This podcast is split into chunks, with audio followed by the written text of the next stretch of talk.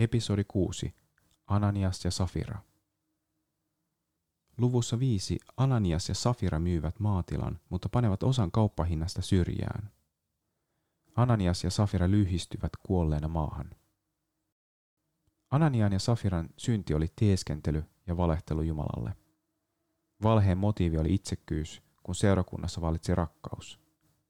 He tarrautuivat pyhängen tarjoaman elämän sijasta maaliseen. Rehellisyydestä luopumisen hinta oli todellisen elämän menettäminen. Seurakunnassa valitsi pyhä pelko näiden tapahtumien myötä, ja sillä oli vaikutuksia myös seurakunnan ulkopuolelle. Apostolien kätten kautta tapahtui monia tunnustekoja ja ihmeitä. Sairaita ihmisiä kannettiin jopa kaduille, jotta Pietarin varjo voisi osua heihin ohimennen. Itämaiseen tapaan kuului välttää ihmisten varjoakin, joiden pahan vaikutusta haluttiin välttää.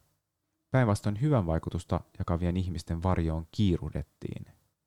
Tämä kertoi, kuinka suuren voiman kansa ymmärsi seurakunnassa asuvan ja vaikuttavan. Alkuseurakunta kohtasi pian ensimmäisen vainon.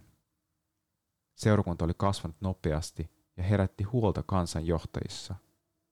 He pelkäsivät myös, että kansa alkaisi syyttää heitä Jeesuksen kuolemasta.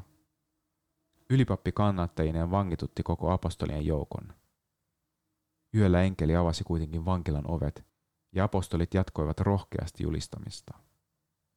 Santherin nouti apostolit uudelleen eteensä. Pietarin rohkea puolustus kuumensi neuvoston tunteet, mutta Gamalienin neuvo sai heidät hillitsemään. Uhkailujen ja pieksämisen jälkeen apostolit vapautettiin. Vastustuksen taustalla oli kateus ja viha. Kansanjohtajat ymmärsivät, että heidän oma arvovaltansa oli joutumassa vaakalaudalle. Gamalien linja osoittautui jälkikäteen huonoksi ylipappien kannalta. Se antoi seurakunnalle lisäaikaa kasvaa ja vahvistua.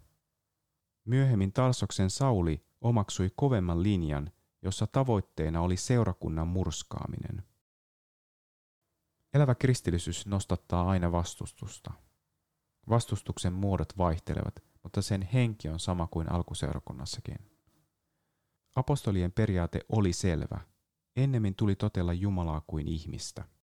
Kyse ei ollut vain Jumalan kannattamisesta, vaan asiasta, jolle ei ollut vaihtoehtoa.